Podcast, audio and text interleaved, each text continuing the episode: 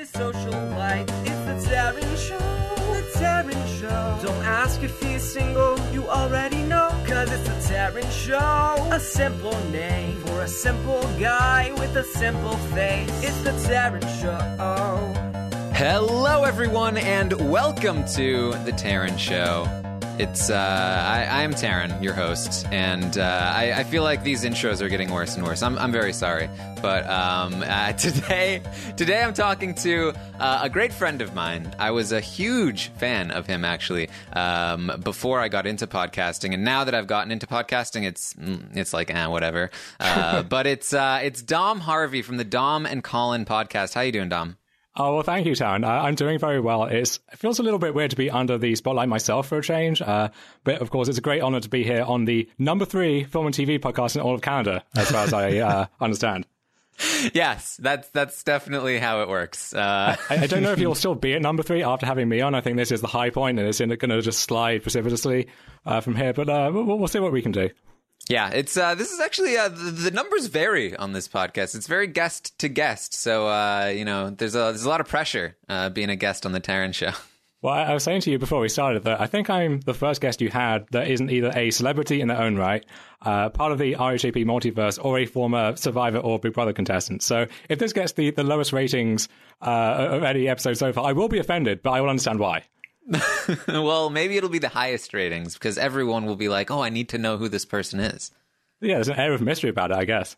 Yes. Uh, well, for those that don't know who Dom is, if you haven't listened to the podcast, uh, he uh, is a co-host of uh, a Survivor slash Big Brother slash uh, really uh, all sorts of things. Now, we we did a podcast about the show House. you've talked about politics. You've talked about other other shows. Um, I believe you also talked about Breaking Bad at one point. Yep. So really a, a hodgepodge of things. Yeah, I don't think. Did you mention the name actually in there anywhere? The Dom and Colin podcast. Th- there yes. we go. It's the only podcast uh, less creatively titled than your own. Uh, so that's that's why you brought me on, just to to have that contrast in there.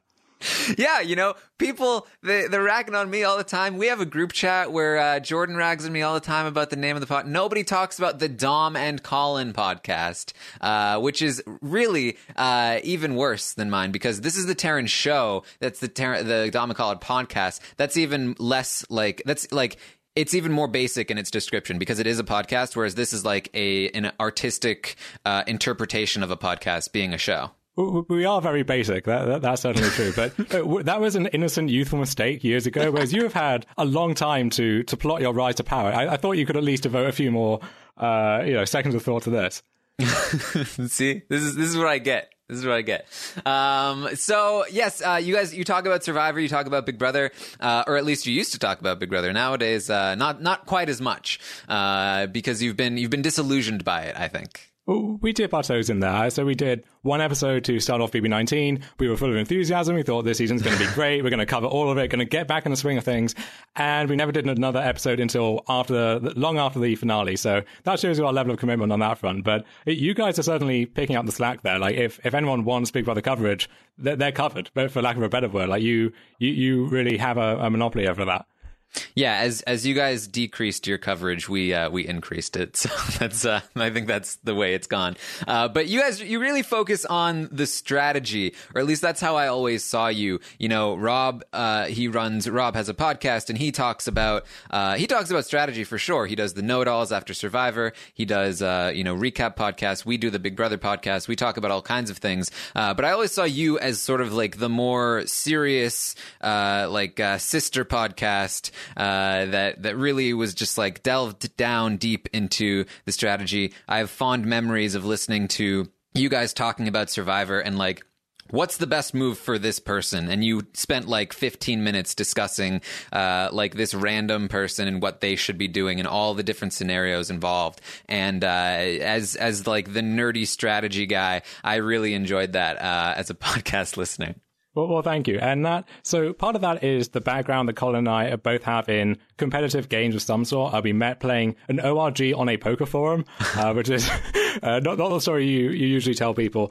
Uh, but th- there was a lot of demand back then for something which was more tightly focused on strategy. And nowadays, Rob by himself has got all of your needs covered. However, you try to enjoy reality TV, Rob has some survivor content that's going to appeal to you on that axis. But back then, uh, when Rob was just starting out, it was it was one show a week, and it was trying to be all things to all people and succeeding mostly. Um, but there was this diehard uh, strategy focused contingent out there that wanted something a bit meatier, so we decided to take a chance on that. And uh, our initial uh, output was not great. Uh, I, I went back and listened to some of our podcast from five or six years ago, and I would not listen to those. If I was listening to that for the first time, it wouldn't be keeping me around. But uh, somehow people have stuck with us, and uh, I think we've got a, a, good thing going now.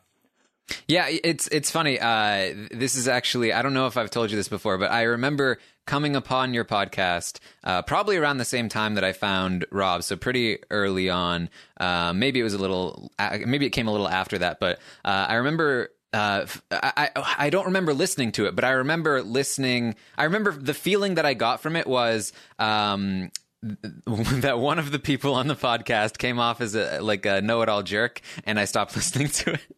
And that and has then, to be Colin, right? and, and, it definitely was Colin.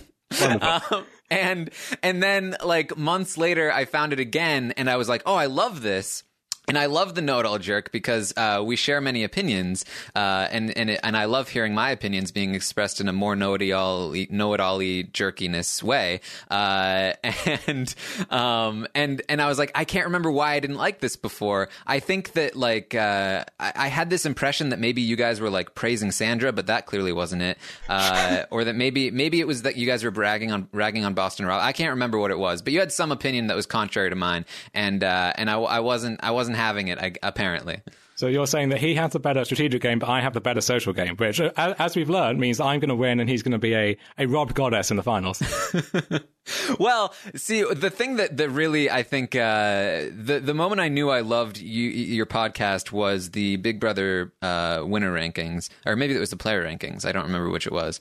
Um, I don't know if, if was it winner rankings or player rankings. It's it's been so long that I don't remember myself. But we, we covered a lot of ground. There aren't that many winners, so I imagine there were some uh, some uh, some non winners thrown in there somewhere.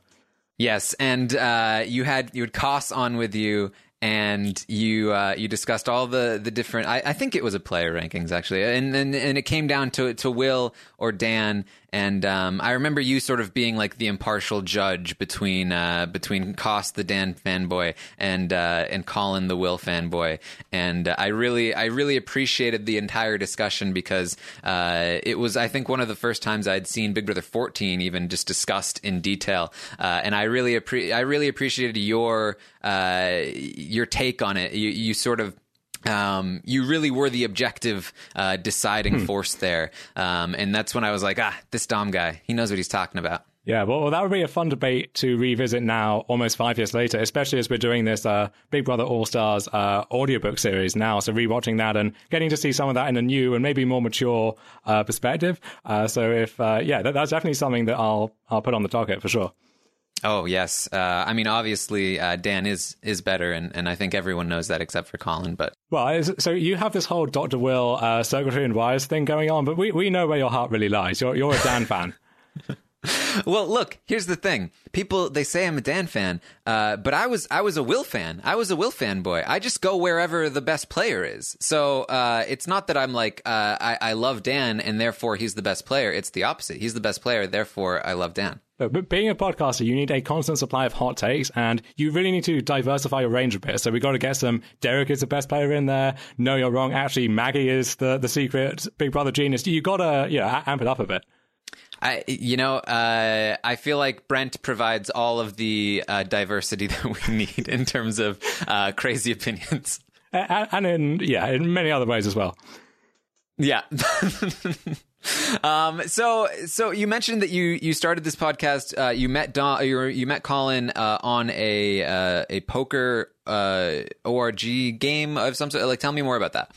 Well, so it was a ORG taking place on a poker forum. So uh, the the idea of the forum is to discuss poker strategy, news in poker, and so on. But there was this uh, kind of side forum where no one really went, which was uh, like the the puzzles uh, and other games forum, which is mostly like werewolf and that kind of thing. But occasionally they would hold these uh, like summer long Survivor or Big Brother games. And I decided, well, I have nothing better to do with my time, so I'm just going to sign up for one of these. Um, and uh, he was in the same game. We got to talking, formed a an ill-fated alliance that didn't last very long. Uh, but we, you know, we were talking outside of that, and everything just kind of went from there. Now it did. So that experience, you would think that it's it's playing behind the comfort of your screen, and when you get angry at someone, you're not sleep deprived, you're not, uh, you haven't taken a month away from your family, you're just raging at your screen from behind your keyboard. And also, you would think, being poker players, you would understand how how games work, that there's variance involved, you learn to take these losses on the chin. But people were really furious about the outcome of those games. So that was the first kind of direct experience for me of like if people can get this mad over this, well, surely real Survivor and Big Brother can be that much more uh, emotionally taxing. Yes, um, you, t- it's, it's, it was an ill-fated alliance. What happened there?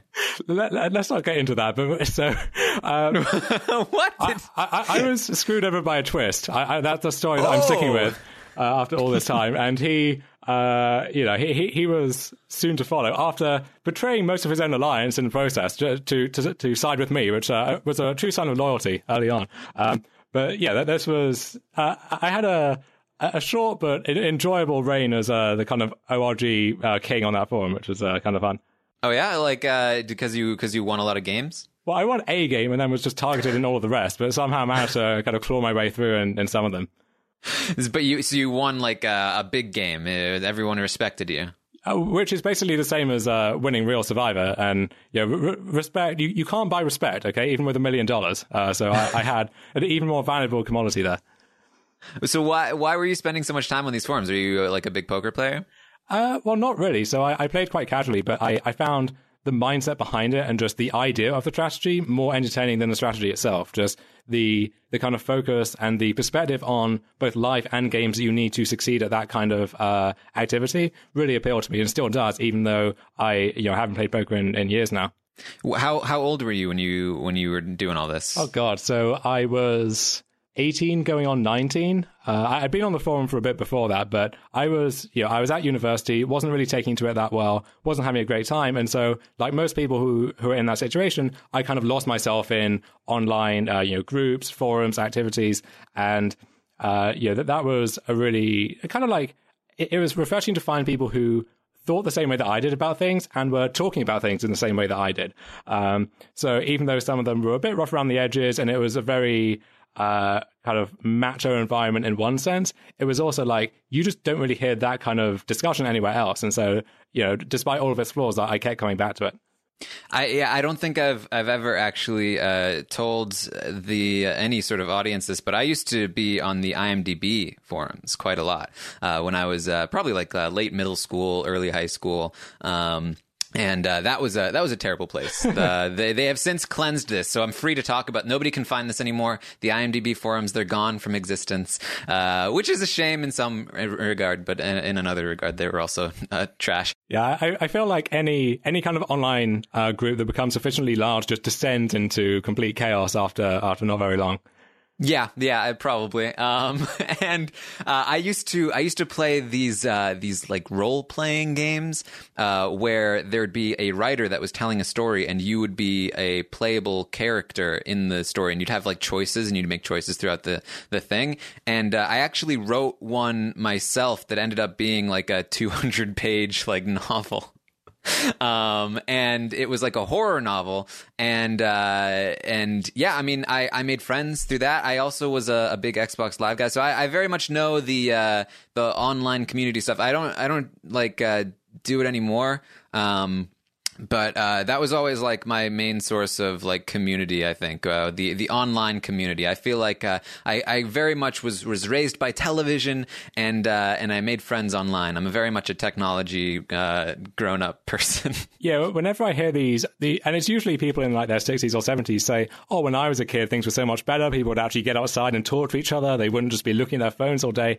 It's like I, I can kind of see where they're coming from, but at the same time like if you're someone who maybe was struggling to make friends or you, you just lived in somewhere where there just weren't that many people or people who didn't have the same interests that you did. Just having access to those people, knowing that you weren't alone, that there were other people out there like you who you could just connect with whenever you wanted was really a breath of fresh air. And I think there are lots of kids who, you know, even if those relationships uh, aren't continuing nowadays, even if those forums have long since been lost to uh, like the memory hole of the internet, you know, that that was a really formative experience for them, and it certainly was for me. Yeah, you know, and like there's there's people from all over the world. Like I I ended up befriending you know some girl in, in Russia uh, who was like talking about like Russian politics and uh, there there were I don't know they're like just I I got to interact with so many different people. I remember I was friends with uh, a, a, kid from California who then when the uh, when uh, what's his name the governor um, Schwarzenegger when he became yeah. Uh, Arnold Schwarzenegger became the governor of California like he was talking about that and like oh my god like I, I think my parents are gonna move because they hate this guy. Um, and I felt like I, I learned a lot about different places, like stuff that I could never have been interacting with if not for the internet, uh, which isn't like it doesn't make it a perfect thing. But I was always skeptical of the people that were talking about, like, oh, you know, like people should be going outside, they should be doing this, they should be doing that. Uh, you know, like technology these days. Oh man, I was like, well, what what's the problem? Like, why yeah. why is that a bad thing? You haven't you haven't described to me what makes it inherently bad, other than it's different from what you experienced. Um, and I think there are pros and cons, uh, but uh, it's interesting. And and uh, I think a lot of the people that I have been able to relate to as an adult went through an, a similar experience where they they really um, they uh, usually when I meet somebody and I get along with them, they're like, oh yeah, I used I used to do like a community thing on the forums back in the day. Um, it's interesting. I think the internet also is a haven for people with that kind of obsessive personality. Like I'm someone who, mm. if I if I'm interested in something, I really want to dive into it and know everything there is to know, and like read all the history and and just be like this encyclopedia of knowledge about it. Um, and you know, depending on what that interest is, if it's anything remotely obscure, you're probably not going to find that in real life, or you're not going to have easy access to that. Whereas you can easily spend hours and lose yourself just on Wikipedia, on like the darkest reaches of the internet, learning all there is to know about the thing that you really care about. Yeah, absolutely. And I mean, that's, I think like, uh, I was drawn to IMDb because I was a fan of like movies. And then being on IMDb and being my obsessive self, I was like, well, these people know so much about things. They know more than me. I want to know more than them. And so I just, I was on a quest to just watch all the movies, uh, which became a quest to watch all the TV shows. And, um, and then of course, uh, I was always into Big Brother and, uh, I, it soon became a quest to consume everything Big Brother so I'd know more about Big Brother than anyone. And, uh, clearly I've succeeded. Yeah. And that hard drive inside your brain, uh, do you have all of humanity's recorded content on there yet? Or is there still some way to go? There's there's a ways to go. Uh, I'm constantly constantly loading stuff up. Uh, I do have the problem of co- like just completely forgetting things, especially. And I know a lot of people have these problems, but I try to read books a lot, and uh, and like I, I I'm a huge fan of the fantasy genre, and there's always these big series, and every time I go to the new book in the series, I'm like, I don't remember anything from the previous ones, and I have to reread them, and it's it's a huge mess. It's a huge mess, Dom. Yeah, I was a massive reader back when I was in school, and part of that was just that was one of my kind of escapist routes away from things that were going on. I would just lose myself in books. Uh, but I found that after the age of like 17 or 18, I just didn't really read at all. I, I mean, I, I, read voraciously online, lots of articles, lots of debates on, you know, Facebook, Twitter, forum posts, everything else. But I, I never really just sat down and read a book. And uh, I, one thing I took to recently, because, you know, my commute now is about an hour each way, so I have time to really digest things, is, you know, I got myself a Kindle, I was downloading lots of books. I thought, okay, this is great. I'm going to start reading again. Uh, I've got some time where there are no other distractions. And what I found was certainly there, there were distractions. I mean, my Kindle connected to the internet, so there's Twitter, which is uh, not not really a good sign. But then also, like there, the, thing I find with uh, you know books and, and other stuff too is like a lot of it. If I know it already, I keep coming back to it, and I want to really explore every corner of it rather than moving on to new things. So there are books, especially some of my favorite books, which I have read multiple times, and there's so there's so much uh, replay value almost to them, so much uh, that you just can't take in on a first reading. I just like loop the same book over and over again until I really felt I had mastered it. But that would take months, and so like, I just, I would just have this stack of virtual books piling up, waiting for me to to get through them. I always have trouble starting new ones, even if it's like a new book in a series that I'm already enjoying. It's like uh, there's just like you have to like you have to get past a certain point. Um, you know, in in in film, they they they'll call it like the inciting event or whatever. There's a bunch of different terms for it, but like it usually happens within like the first ten minutes. And in a movie uh, or a show, I can be doing something else during those first ten minutes that I don't have to like be super invested. But in a book, you have to read like you, it has to consume your entire uh, attention, and uh, to like not be into the book yet, but be reading every single word is like, ah, there's there's things that have circumvented this issue for me in the past and now i'm like uh, having to push myself through. So every time i have like a, a goal like i'm to read more books. I, I like i get into one and then i'm like really into it and i read the whole thing and i'm like yes i'm doing books. Books are being done. And then i get to the next one i'm like oh man. That's a whole thing every single time yeah, so uh, when I left university, there, there was this book grant that you could get, which was meant to be over the course of your years there, you would buy the books for your course and then you would read them, so you wouldn't have to pay as much. I just never bought any of those books, and so at the end, I just had this uh, voucher essentially. I could just buy what I wanted with. So I bought this like this massive crate of books, and they're still just lying in a spare room somewhere, like half unread, four years later, because I just never got around to to reading some of it. And it's not because I didn't care, I wasn't interested. It's just there are so many things competing for your time and attention that to really sit down and enjoy a book, it feels almost archaic in a way. Although when you get to do it, it's it's very comforting.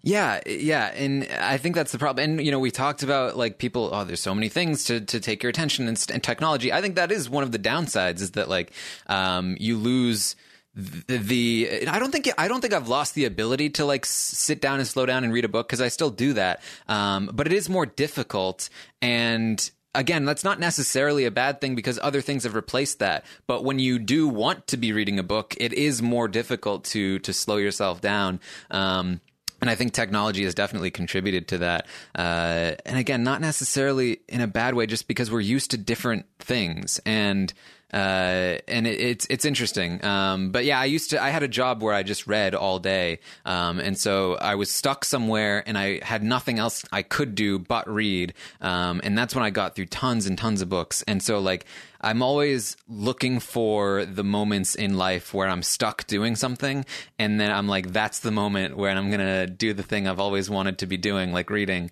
Uh, like I'm gonna be on. I'm flying out to to Reno for the uh, the live know it alls uh, tomorrow morning, and it's there's no direct flights to Reno, so I'm I'm going to like uh, Salt Lake City and then and then Reno. It's going to be like a nine hour trip the whole way. I'm like I'm just going to read the whole time, just tons of reading.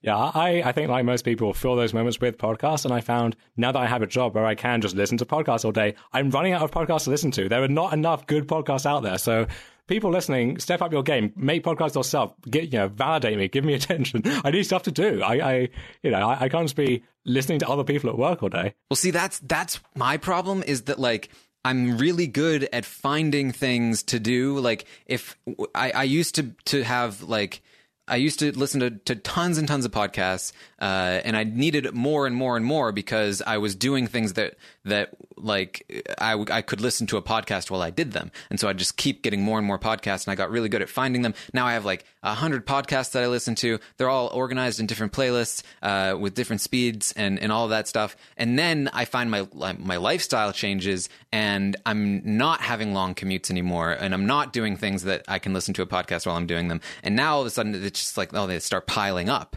And, uh, and then I'm like, okay, how do I find the time to listen to podcasts now? and uh, I'm not very good at like uh, like reorganizing because like I got so many podcasts in response to the life I was living, and then my life changed, and then now it's like, how do I change my current life to fit the podcast? Uh, it's it's it's weird like that. Yeah, people say, oh, there are so many podcasts out there nowadays. Every survivor has a podcast. Every non-survivor person has a podcast about survivor. Yeah, how do you find the time to listen to everything? And I guess I'm lucky having a job currently that lets me do that. But I, I just don't see. I, I need that. I need that uh, content out there. Like I, I need to have something to distract me that I can listen to. I find it's easier to focus on other stuff when part of my brain is distracted by something else and can't distract the rest of my brain. Uh, so podcasts really fill that niche for me, and uh, that's not just because I've I've taken to it myself. It's just I think it's a, a great medium and one which you know for all the people joke about everyone having a podcast, I think it's still uh, heavily unexplored, and there's a lot of room to uh, to go there. And I think shows like this uh, are the first step in that. Oh, thank you. Uh, yeah, I mean, I, I, I complete, I'm completely with you with the uh, like needing something else for my brain to focus on. Like, uh, I, I don't like that. That's the thing about reading is like it's one of the few things that requires almost all of your attention. Luckily, you can listen to music while reading, so I do that. I, but if I'm not doing at least two things, I feel very frustrated. I'm like I'm wasting my time with just one thing. I should be doing two things. Uh, and, and, the the only times I want to be doing one thing is when I've got like a show on in the background, or like uh, I'm doing something while watching a show, and then suddenly it captivates me, and without even realizing it, I've been focusing on the show or the movie or whatever it is for all that time um, but otherwise, I feel like I'm just like, why am I not doing something else? It's, it's very frustrating. Even like when I'm talking to somebody, uh, having a conversation with them, I like my my brain wants to be doing other things, and uh, it's uh, it's a problem. Yeah, I, I might be on Twitter right now, and that's not because of you. That's just a problem that I yes. have that I need to deal with somehow. No, see, people uh, like. I mean, I, I, I know, like, I wouldn't be on Twitter if I was having a conversation with somebody, but uh, I, I'm not the the best at um, like like if people if people knew what was going on in my head while I was talking to them, I think they'd be offended in the same way that they'd be offended if I was looking at my phone while I was talking to them uh, well, well, because people, I'm thinking about other things. People never know what's in your head when you're talking to them because you never say anything about it. You're, you you have this uh, mystique about you. you you're, you're this man of mystery. Well, there because if I said things about it, then people would be offended. They'd be like, why, why, why aren't you focusing your attention on me, Taryn? This is very annoying." Well, one thing I really like about podcasting, though, is in all seriousness, is uh, obviously if you want to do it as a career, if you want to be affiliated with some kind of sponsor or a network or something, then you need to uh, kind of network and everything else, and and there are certain things you have to go through there. But in general, there is a complete lack of gatekeeping. Basically, if you want a podcast, there's no expensive gear required. You don't have to go through any kind of special training. There's no like complex process you need to master. You can just go out there and do it. So if you if you feel that the conversation is missing your voice uh, for whatever reason, then you can add it to that conversation. Uh, and I I really like that. And so for as much as I, I know that you know, one of the re- recurring jokes on Twitter is like the collective noun for white men is a podcast, and that's true. Like there, there are criticisms to be made on that line, but like if you're someone who you feel that okay, you have a, a, unique perspective that needs to be shared, or not, not, or maybe not a unique perspective, one which you think lots of people do share, but which numerically just isn't represented. You can you can do your part to rectify that if you have the time. Yeah, that's that's absolutely true, and um, it, that's it's sort of like how I I got involved in Rob has a podcast. Was I I felt like the, especially after having listened to um, you know the the Big Brother coverage uh, that I or even just on the forums, like ev- basically everywhere I looked, uh, I, I, saw nobody representing my thoughts, my perspective on Big Brother. And so when Rob put out the call for live feed correspondence, I was like I mean, I I want I'd want to listen to me. Uh, I don't think anybody else does because I don't see anybody talking about this or want being receptive to it. But uh, I certainly would. Um, and it's it's totally crazy that I even felt that way because now I am I am on the podcast and sometimes my views are are like talked about as though they are the establishment views like this is this is the consensus like uh, this is like people always talk about like this kind of stuff And i'm like I, I, okay that's that's totally news to me but i'm uh, i'm i guess i'm happy about it it's it's a very weird thing yeah, so when we interviewed uh, Rob Cesternino a few months ago, uh, after which we were very quickly upstaged by you interviewing Rob Cesternino to kick off uh, the To be show. fair, I had interviewed him first. that, that is we actually true. We, didn't know that at the time. We didn't know he was playing both sides. Okay, uh, so so when we did that, we we uh, quiz him about what does it feel like to be such a, a, big presence that your views can warp reality, basically. Like if you like going into the pre-gaming process for Cambodia, the, the second chance voting, I, I, think if Rob had endorsed someone, that could really have swung a lot of votes. I think, you know, Stephen got on in large part because of his long-time association with Rob and the IGP fan base was, was this massive, uh, voting block, for lack of a better word, uh, that really uh, drove a lot of the outcomes there. And it's and yeah, he seemed as kind of puzzled by his own power as everyone else did. Yeah, it, it, it is very weird. It, like when I when I first started, I'd occasionally see people talking about uh, like like referencing me as like, oh, well, Taryn said this, or they'd be talking about uh, like an idea or something that I expressed, like word for word. Uh, they'd be talking about it on like the Big Brother subreddit or somewhere, and I'd be like, this is crazy. Like this is literally my voice being talked about. Like it's now in the the the community and it's being talked about and it's being discussed uh, and that was just that was just so awesome and and strange uh, and it still is awesome and strange and um, you know I I I really enjoy it I I, I, I even like when um when like discussions are are built from it you know? Um i never i don't want to be uh, any sort of establishment. I don't think i am either. I think uh i think that certainly you know Rob has a podcast is is probably the biggest um you know big brother coverage, whatever you want to call it.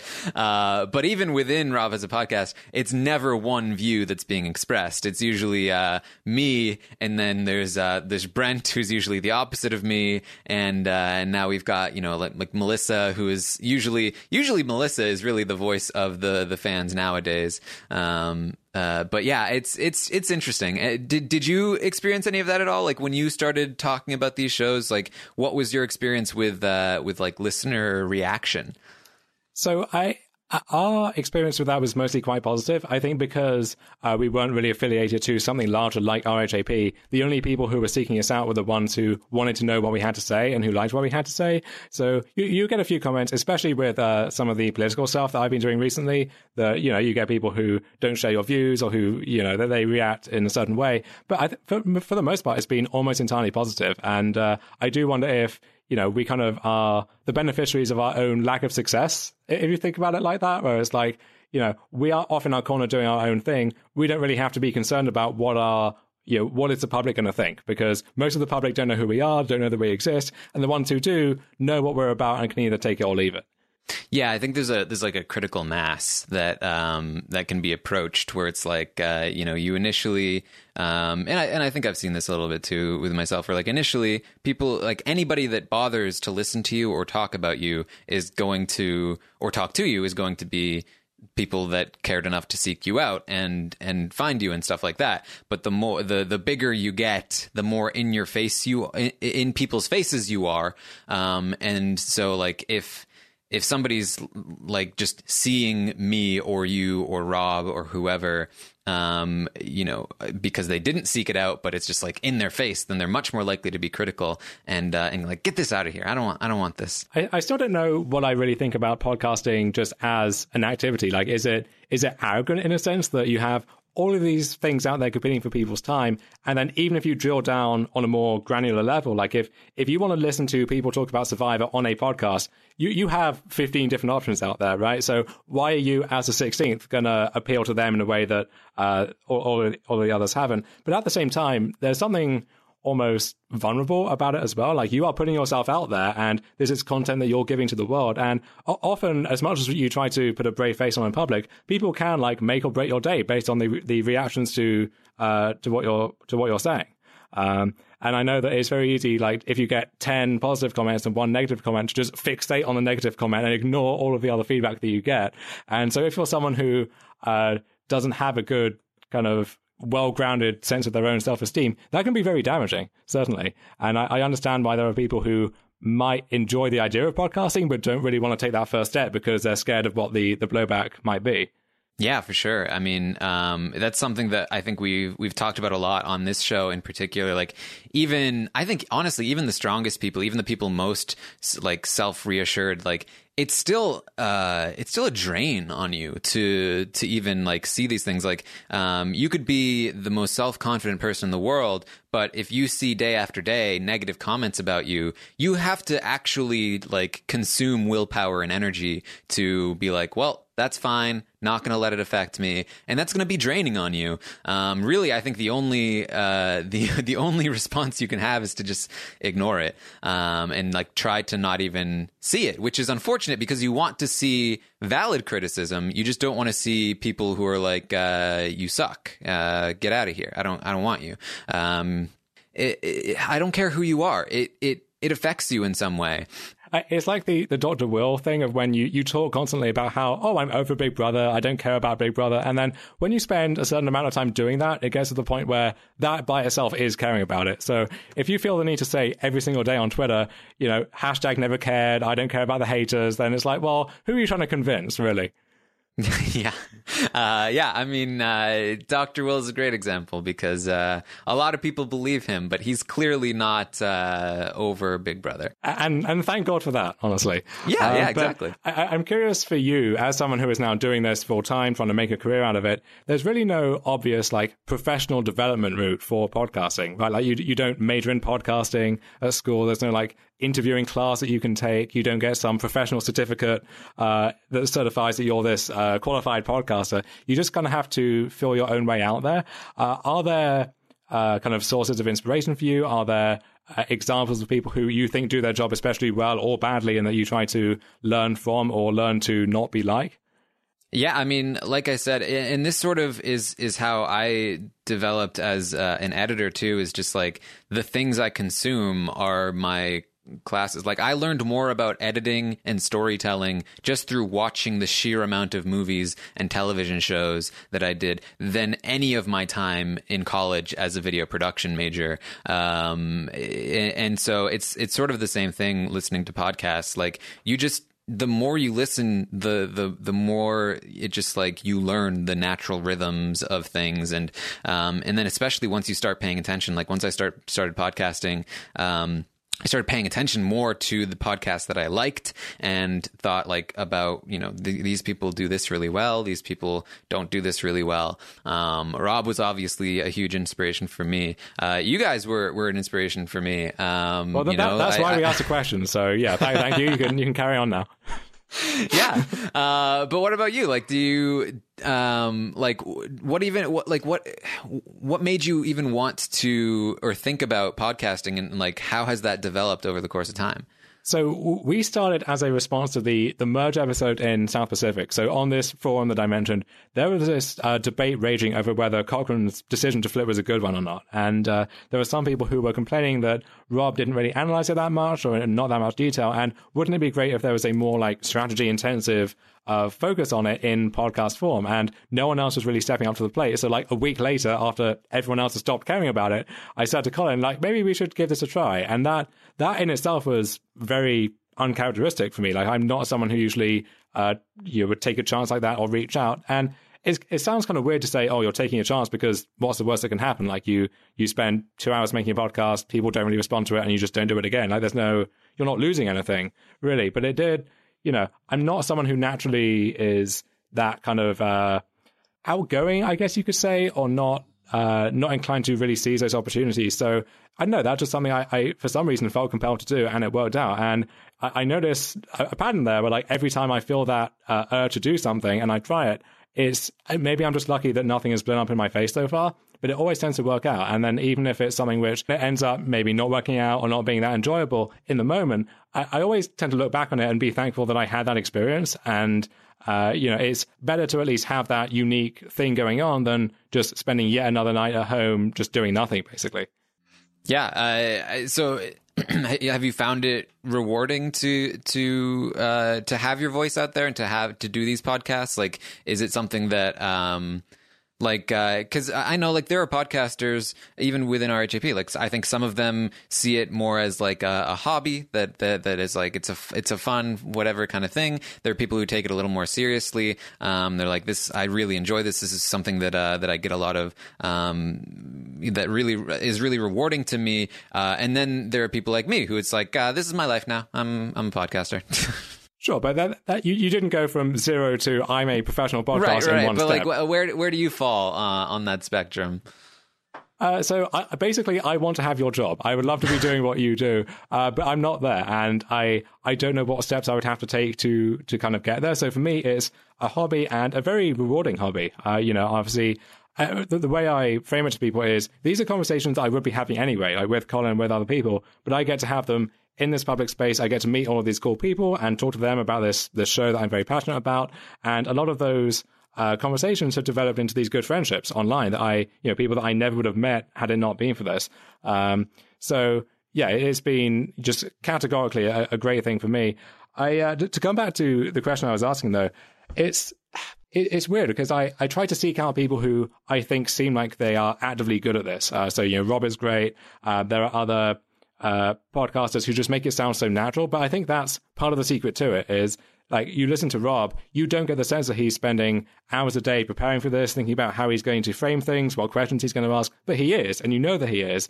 And I, I think that lulls a lot of people into thinking that it is as easy as just, you know, getting a microphone and, and starting to talk into it. And it, is on some level, and not to contradict what I said earlier, but I think there is also an element of you need to know what it is you're trying to accomplish. Because I, I know, especially for Survivor podcasts, you know, it's there are so many out there that like you don't need to bring anything especially new to the conversation. You don't need to be this uh, amazing natural podcasting talent, but just think about what it is that you're trying to do and what your niche is and who your target audience is. Because if it's just you talking into a microphone, well, there are lots of people doing that, right? You need to be a cut above the rest for that to be the thing that you're you're doing, right? Your unique selling point. Yeah, I think uh, like when I think about it, it's kind of uh, it's. I mean, it's in in some ways it's like casting for one of these shows. Like I think part of it is just personality like like what do you bring to the table in terms of uh like your perspective? Um and if you have a unique perspective that people can also relate to, um, then I think that that's something that will draw people to you. I think that part of it is the professionalism and like the preparedness and, and all of that stuff that I think can only come with experience and, and expertise and knowledge. And then uh, then it's just there's also just like knowledge about the thing you're talking about itself. Like um, uh, you know, you can have a certain perspective, but if you couple that with uh, like an expertise in that subject, like if you uh, if you've been on Survivor or Big Brother, like that's one way. Um, or if you've watched so much of it that uh, you're a crazy person, I guess that's another way.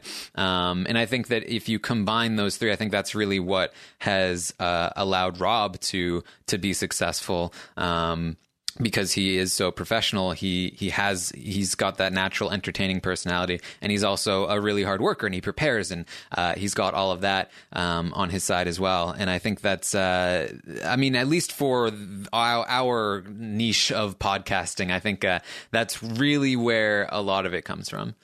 What do you do as an interviewer to to up your game? Because I know a lot of the most popular interview shows I find quite frustrating. So things like uh, the Howard Stern show, the Joe Rogan experience, a lot of it is these uh, these massive celebrities who have access to other popular figures and who draw a lot of people in on that basis. But inevitably, because they are celebrities, because they have their own following, the show becomes about themselves in a way that's really not flattering to them or to or, or really gives their their guests much oxygen uh, to play with. So, like with Joe Rogan, for instance, he has a lot of great guests because he's able to book great guests. But if you want to hear what those guests have to say, you have to sit through an hour and a half of him talking about MMA and diet pills and conspiracy legalizing theories and how marijuana and yeah, Tumblr is ruining the internet and all of this stuff. And it's like, well, if you're a fan of Joe Rogan, that's great, and it is the Joe Rogan experience, and this is the Taran show, right? You are the, the eponymous Taran. So, but you, you don't strike me as in that mold, right? You, for, it seems like in your interviews, you kind of take a more passive approach. You take the back seat, and you're more of a a listener rather than a talker. Yeah, I mean, um, and and that's something that I that I get occasionally. Like, uh, there's been a lot of people that are like, uh, when when are, when are we going to get the the Taran interview on the Taran show? And uh, I can very clearly see that uh, you are attempting to do that um, oh, in your stop. interview.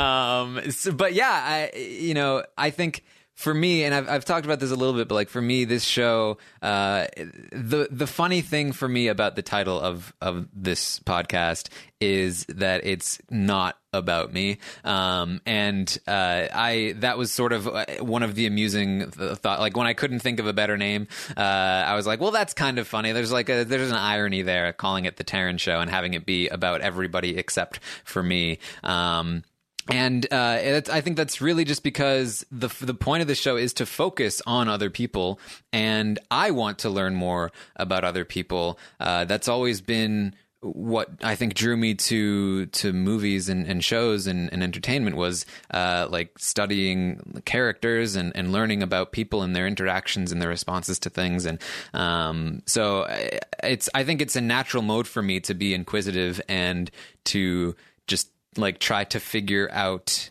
other people. Um, and i'm very much not the like the person who is going to just talk about myself all the time. And uh, that means that i'm not like the life of the party at uh, at these live events.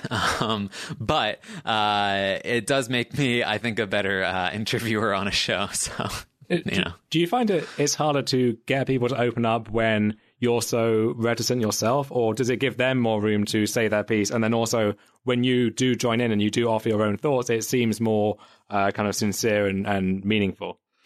Um, you know, I think that when I when I try to get people to open up, uh, it usually helps to to have opened up to them as well. I think, um, and so to do it without doing that, it's I I try to make them feel as comfortable as possible. Uh, you know, um, we talk before the show starts. Sometimes uh, you will usually talk after, uh, and I also just think like um, I don't know, like you just you can't be judgmental. Uh, you have to ask the right questions. You need to get them. Really, my the most challenging thing for for me is to ask a question that gets people to think in a different way than they're used to. Um, and because if you ask somebody a question that they're used to hearing or that they're used to answering or that even just like they can fit into a different category, they're just going to give you the response that they're used to giving, which is fine, but also um, it's not them like really opening up. It's them like following the script of social interaction.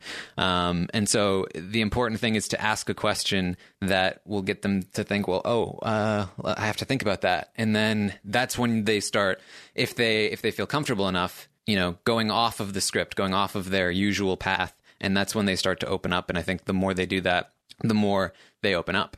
Yeah, the, the, thing that we learned very quickly as soon as we started talking to uh, you know, survivors and other people is people love talking about themselves uh, and, and, other stuff too, but but mainly about themselves, and especially if they've been through this experience where it's you know it's heavily edited and you know their side of the story isn't usually the one that's being out there in the public sphere. They often have something to say, they want to say their piece, get it off their chest, and they appreciate just having any kind of platform to to share that. So I know a lot of the people that we've interviewed have said after the fact that, oh, you, you, know, I really enjoyed this more than some of the other interviews that we've done. And I don't say that to, to our own horn. I say that because we came out of it feeling, well, we didn't do anything, right? We just kind of sat back and let them say their piece. But to them, that feels like a much more active form of engagement than when they go on a show where they know there's some agenda already and they're going to have to sit through the same five, ten questions again just to get to the point where there's anything new.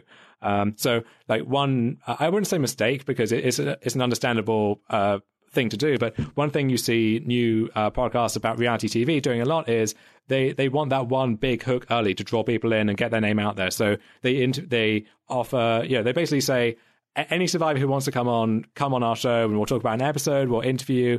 And someone comes on because you know there's there's a lot of people who want to do that, but then they don't really use that as a resource. It's all about well, we have you here, so we're just going to have the same discussion that we would have had anyway. And when we do engage that that guest, it's here are you know five questions that they've heard a hundred times before, and they're sitting through just to be polite, right? And I feel like if you if you want to have someone on your show, that's great, but think about what they're hoping to get out of it and how you can you can best use them as well. And that's you know it's you don't want to say that people aren't thinking about that, but I think that really needs to come across in the interview or in the in the episode for people to appreciate it at its at its best. Yeah, you know, I, I, think it's it's interesting because I think we have probably similar approaches, uh, and I think that uh, you know I don't think either of us are the most uh, outwardly like social people like uh like i said like i'm not i'm not i'm no life of the party. Uh you know i i certainly uh i talk to to lots of people but um like you know i i'd go to these rhap events and uh like like if jordan parhar is there he he's talking people's ear off. He he's the life of the party everybody wants to talk to jordan. He's telling stories. Uh great guy jordan. Uh and i'm i'm like uh I'm, I'll, I'll like sit there and talk to to one person for half an hour. Like that's that's more of of like my speed and I think uh, probably more of, of, yours as well. Do you feel like that's part of of like how you formulated your interview style? Uh, definitely. And I know uh, when I met all of you for the first time in New York back in March, I was hoping to use you as that kind of shield, but instead you were in the corner and I had to just fend for myself out there in the wild. Um, but yeah, I, so for me, like I, as you kind of picked up on, I'm usually fairly kind of shy and reserved around people I don't know. But I find with uh, podcasting, it's the same thing that I found with you know theatre productions when I was in school, or you know I was involved in the debate team at school and then uh, then at uni. It's if it feels like a performance, then it's fine. That that anxiety just isn't really there. And for me, podcasting is in this uh, odd kind of middle ground where it does feel like a conversation, but it's a structured conversation where like I know what I'm trying to get out of it. They know what their role is, and it's much easier for us to kind of play off each other rather than having to just you know figure things out from first principles. Yeah, yeah. I do I do my best when uh like if a, if a fan comes up to me and we just strike up a conversation, it's like uh I'm I'm still I'm still working on it to so that there's not as many just like uh yep. Great, Yeah, but, but great you, talking you, to you. you, have you have fangirls now. You can just stand there and let them, you know, gush over you, say their thing. Hey, And, I mean, and uh, fan dudes as well. I mean, you have, you're certainly you're uh, what was it, cutie patootie? I believe the phrase was. Yeah, yeah, cutie, uh, cutie patootie. That's me. Uh, um, but but yeah, have have you always sort of uh, you know be, been that way? Like uh, like sort of uh, just like shy. Like, what would you attribute to that? Like, what what do you think contributed toward you being a more shy person and maybe somebody else being a more outgoing person? I, I don't know. I, th- I think it is largely personality. That's just the way I am, and not, not not really the way I was raised, but just the way my environment was as I was growing up. It was kind of a natural role to slide into, and then so my educational background, I uh, I moved schools when I was uh, eight years old, so in the middle of primary school uh, or elementary school, I guess you guys would call it. But I, I'm going to you know keep, uphold the Queen's English here. Uh, so I, I moved schools, and so I, I didn't really know anyone, and it was a very small school, and if you weren't really connected to anyone previously, it was hard to really uh, make any new friends. And a lot of people, I think, just kind of lost touch after they left because they, they realized that there wasn't really anything they had in common. And then I went to, for secondary school, I, I was fortunate enough to go to uh, quite a good private school here in Bath. And it was, so to, to give you like a visual picture of this, like the, the place is a literal Georgian mansion just stuck in the middle of the city. Um, So like the the X Men school. something like that. Uh, and in a city which is a is a tourism town, like people come from all over the world to Bath to see the various attractions. Just the grounds of the school are one of the most popular uh, attractions by themselves. Uh, so all, all of the stuff that you see on on TV and movies about like. Uh, high school kids jostling down the corridors as the bell rings, struggling to get to the lessons. We would just like walk, walk across these acres of just Greenland, and it was it was magnificent. But the school itself was this very parochial environment, right? It felt like its own kind of cloistered universe stuck in the middle of this uh, of this large town, and so it like the the the kind of general vibe there was like if you didn't know it already, if you didn't know how to fit in, then you were never going to learn it. Like you didn't have the alternative crowd that you get, uh, that you hear about in like American high schools in particular. Uh, you didn't really have anyone who wasn't in on the joke. And everyone already had these kind of social graces, and a lot of them already knew each other from primary school. And again, you found yourself thinking, well, like, how am I meant to break into that? Um, and so, like, as the one like weird kid, as the the guy who kind of stood out a bit, uh, that was especially hard. And so, at each of those milestones, you were thinking, well, okay, this environment isn't so great, but then when I get to the next step, everything's going to change. I can be myself, and people will like me for who I am. Uh, so then, after I graduated, uh, uh, I get to go to to Oxford, and I think, okay, great. This is going to be. I can really come into my own here, make some lifelong friends, and it's it's this place that I've mythologized in my head for all this time. Like it's Oxford, right? It's this, it's this great place. And then I was very deeply depressed for most of the time I was there, but certainly in, in my first year, I basically just didn't leave my room for a lot of it. Um, so when I tell people that, oh, well, I didn't do any work at Oxford, they think, oh, well, you must have been like out partying or pursuing other hobbies or just doing other stuff. And like, no, no, I wasn't. I just really didn't get up to anything.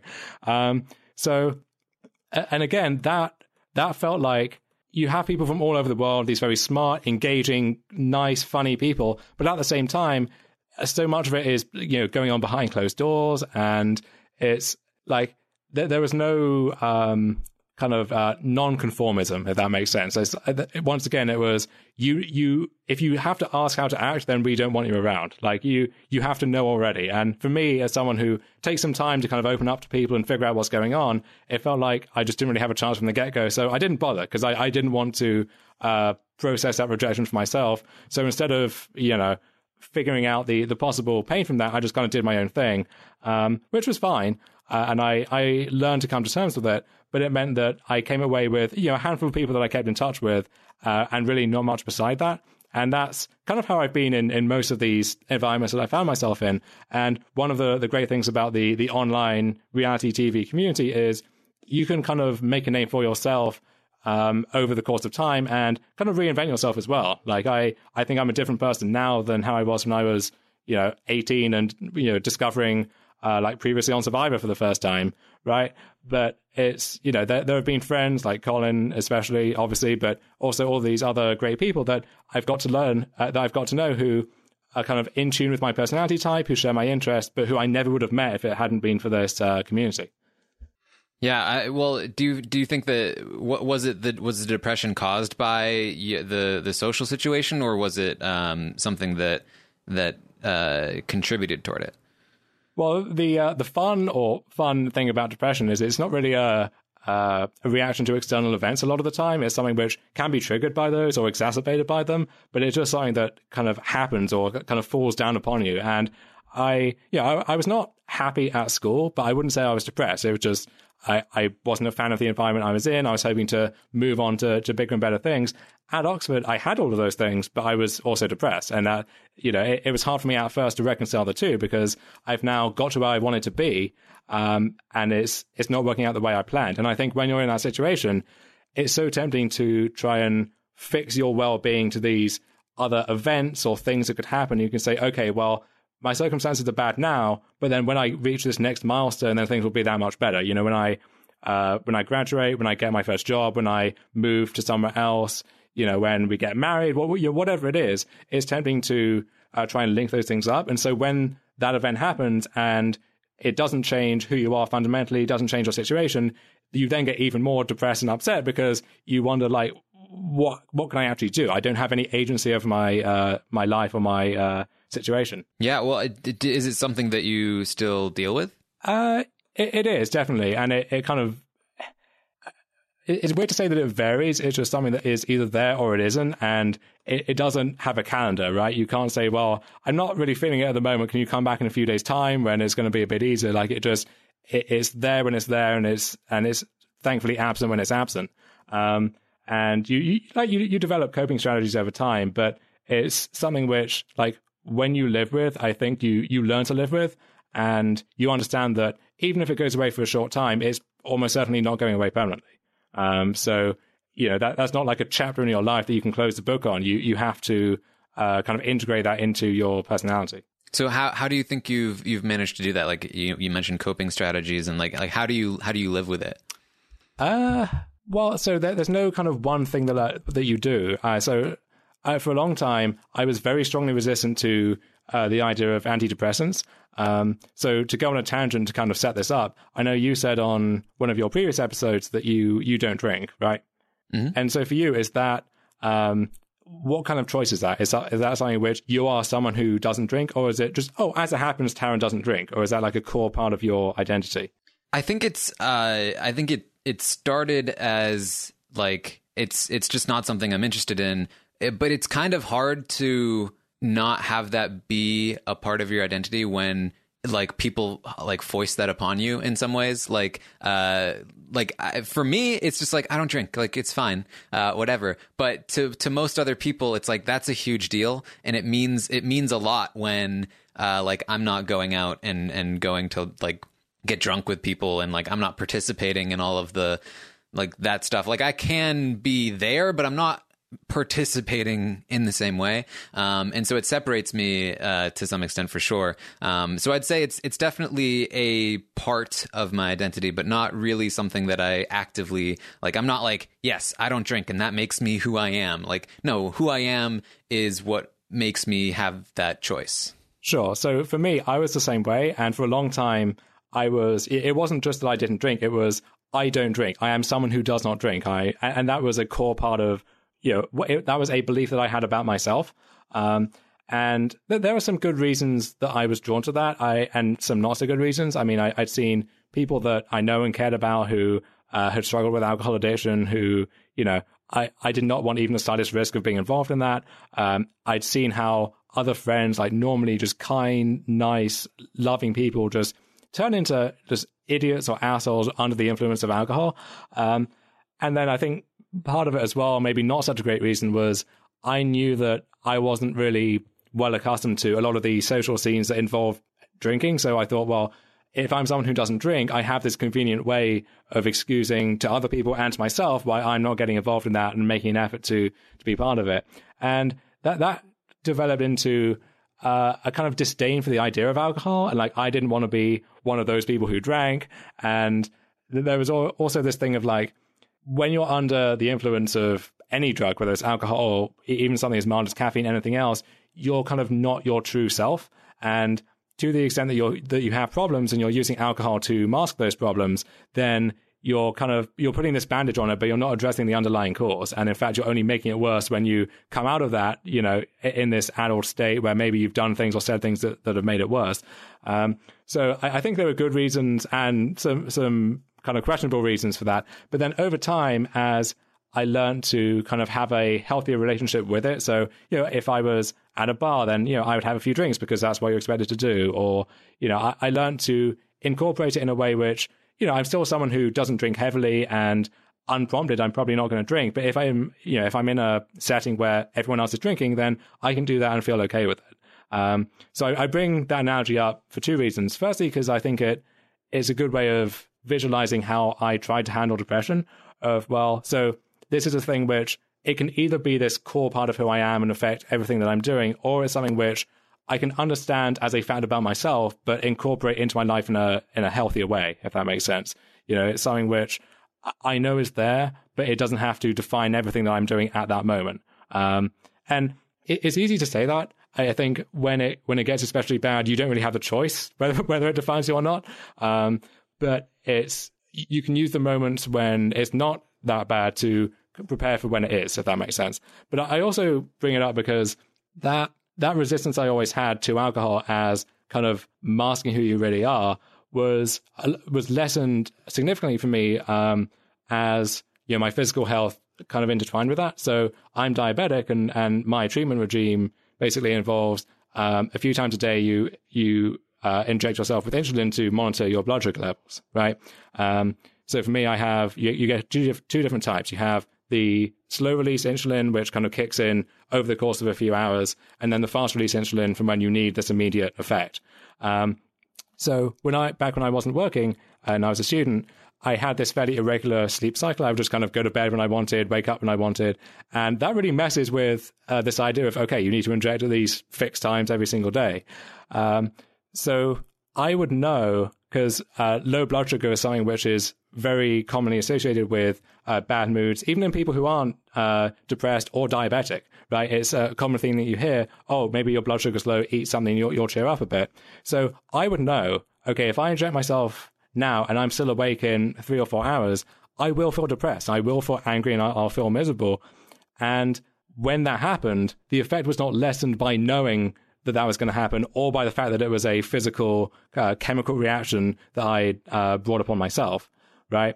And so I learned to understand what I was feeling as it is something which is just in my brain in a physical sense, um, and the idea of using antidepressants or other means to correct for that, it's not fundamentally different from you know drinking alcohol or taking other drugs or the effect that you know sugar has on your body. It's you know, there's no consistent way to like rationalize hating one of those and while still being fully engaged in all of the others. It, it was kind of weird learning to process that because I knew this this measure that I was taking for my physical health in the short term was contributing to my negative mental health also in the short term. And learning to kind of balance that trade off was a weird thing to have to do, but and it's still not something that I fully mastered. But um, I think it informed my perspective on on both of those things uh, a lot better. So, uh, did did you ever take uh, antidepressants? Uh, I, I, tried them at times. I never ended up sticking with it, but at, first I was adamantly against the idea for the same reasons that uh, I was opposed to alcohol in principle. Of well, this is only disguising the problems rather than fixing them, and in fact, if if I am disguising them in that way, it's only making them worse when I realize what I'm doing. Um, but then over time, I learned to take a more rational view of that and maybe you know in the future that will prove to be you know the best course of action for me or for other people. And i would advise other people against having the same kind of hang-ups that, that i did at first. So is it something that you uh, like it's it's it's sort of like a, a a thing that you you constantly contend with? I think i see what you're getting at. Yeah. So one way that people who have not experienced it themselves often try to understand it is they they relate it to their own memories of being sad. So some some bad event happens and they they feel actively sad, like they they remember that feeling of sadness and they think, okay, depression might just be this acute form of that in a way which is maybe more common or in a way that you can't really control, and that it can manifest itself that way. And it's you know it, it's such an intensely personal thing that you're wary of making any kind of generalization about it. But often the way that for a lot of people it, it comes into play is it's just kind of like this low ebb in the background that uh, dulls or like blunts everything else that's going on. Uh, so you can you can be having what seems to be a great day. Things you know, things are going on which you're enjoying. You're having a great time, and you're kind of consciously aware that you're having a great time, but the the feeling is that much less uh, evident, if that makes sense. Like it's your your your kind of rational understanding of how you should be feeling is out of sync with the actual emotions that you're that you that you are feeling or that you want to feel. Yeah. So it so I mean I, I've heard that before. Like it's um it's it's not really like I, I think people look at it like a spectrum like there's happiness there's sadness there's in between um, and they look at depression as sort of like oh that's below sadness on the scale um, but really it's just it's sort of like a, a dullness to to everything right like it's it's I mean again I, I, I guess it's it's different for everyone but my understanding is is that it really just sort of um, like the the telltale sign of depression is uh, a lack of emotion rather than um, an extreme sadness. Is that right? Yeah, I, I would agree with that. And, and I'd also say that sometimes, even if it's not offending you in that moment, it can affect other things that are going on around you. So you might know that uh, there's some like event later that you think you would really enjoy, and that a lot of your friends are going to be there. You're going to have a great time, but you just don't have the energy to do it. You don't like the, the trade off that goes on and implicitly in your head of, well, I could do other things, or I could make the effort to, you know, like make myself look presentable and go outside and make the effort to travel to to wherever this thing's being held.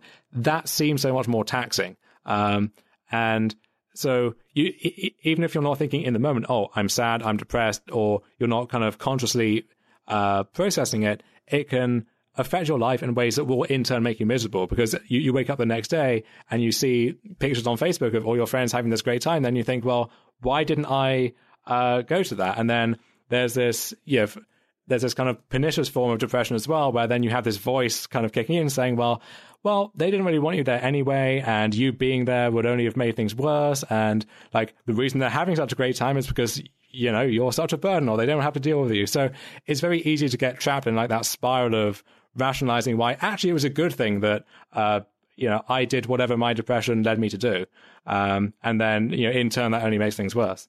Yeah, I mean, I think that's that's often like thing negative things tend to to spiral. So you're you've been traveling a bit. Uh, you mentioned that you came to the uh, the RHAP. Uh, was it the Know It Alls? Yeah. Right. So uh, you mentioned that you came to the the Alls, and I know that that was part of like a, a bigger trip that you took, um, like through the U.S. and uh, and maybe some other parts too. Uh, and then now you're when you're coming back again for this next one uh, in New York, um, you are also planning on doing more traveling. Like, uh, like what does uh, is traveling something that you really enjoy? So the, the, actual physical side of traveling, I, I, I hate. I just all the stuff about like figuring out where I have to go and sorting out all of the like the documentation and packing and everything else. I, I, I hate that. It's miserable, and especially things like like finding suitable food in a foreign country where maybe you don't speak the language and like you you don't know where anything is. You just go to the nearest place that looks like it sells anything and you try to figure things out. I, that that kind of burden I just don't really enjoy. But the actual just process of being somewhere else, I, I really take solace in. And maybe that's uh, a lack of comfort with where I'm at at the moment. Like, I don't especially enjoy the UK. And for as much as I kind of joke about like the British accent and everything, I, I don't really identify as British. I think a lot of the uh, kind of cultural things that people associate with the UK don't really apply to me, or I, I don't really feel any connection to. And whenever I've gone abroad, uh, there are a few exceptions, but especially when I've been in like the US and Canada, people have it's always felt so kind of more welcoming. Um, and maybe that's as you know, as a tourist versus as a as a native, it's always going to be that way. Um, but I don't know. I, I kind of like that feeling, and uh, I don't know if it can last long term. But I, I would like to try if I get the opportunity. To uh, try like like moving here or just traveling more. Uh, well, both, but ideally moving. Um, so I had like this. I, had like this fanciful five year plan a while ago to like, okay, so I'm going to do this and this, and then that will get me to the US or something, and then that can get me to Canada. And it's like actually going through all of that, I, I knew on some level it was never going to work. Um, but it, it remains at the back of my mind as something to kind of aspire to and work towards in you know whatever ways present themselves. So, I mean, uh, do, do you think that that not feeling very British uh, was maybe uh, did that did that stem from uh, not really fitting in with uh, with your peers when you were in school and stuff? That's that's certainly part of it, and so I think there are certainly more kind of rigid social hierarchies in the UK. So the UK is not the kind of uh, suits and top hats caricature that it was maybe 50, 100 years ago, but it is still quite heavily defined by uh, class barriers, especially in ways which aren't immediately obvious. Uh, so at my school, for instance, you had people who uh, like were actual members of the aristocracy. You had it, it, was a boarding school, so a lot of the the kids there were from uh, like wealthy Russian and Chinese dip- diplomats and businessmen and so on.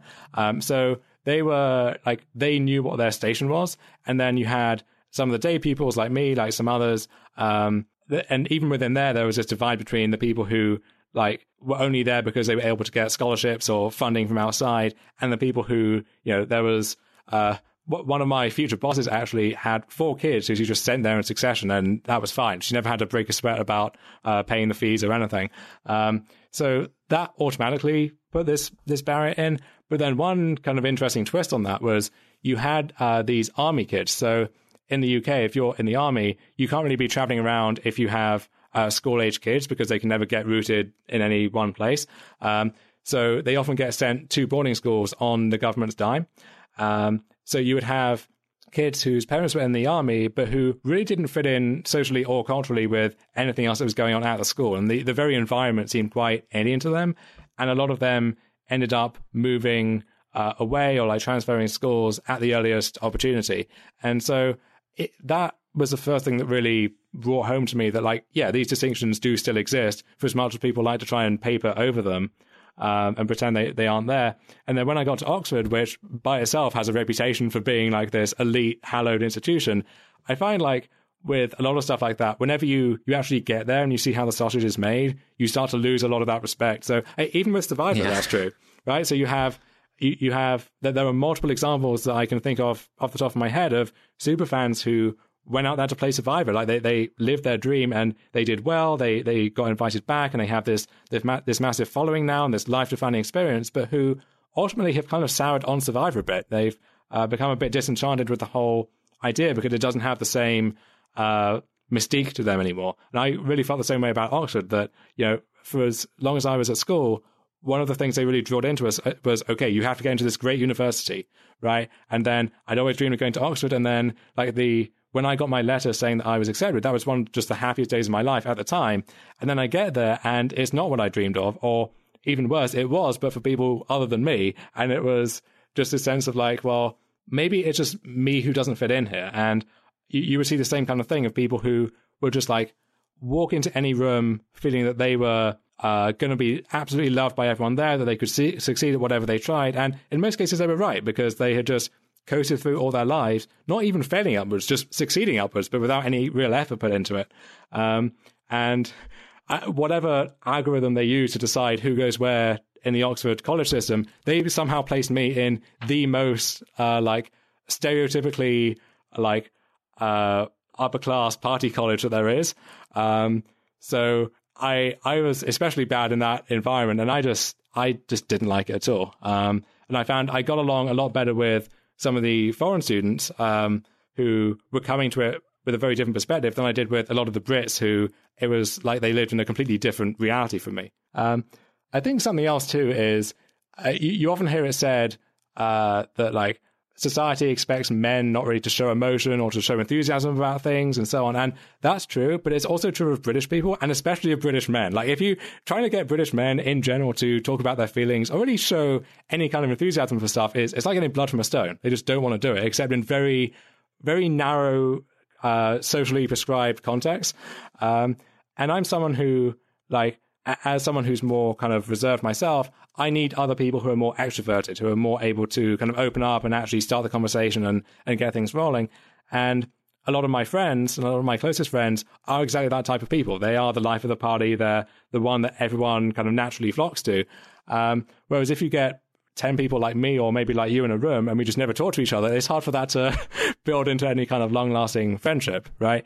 Um, and I found in general as well, like when if you are going through whether it's you know physical health, mental health problems, whatever, that kind of national attitude of this oh this stiff upper lip and you've got to uh, you mustn't grumble, you can't really complain about anything. That is quite damaging in terms of finding support and finding people who can help you through that. So um, I guess kind of that I guess some of that resentment uh, stems from that as well. Yeah, I mean, I, I definitely can uh, relate to that in in, in some degree.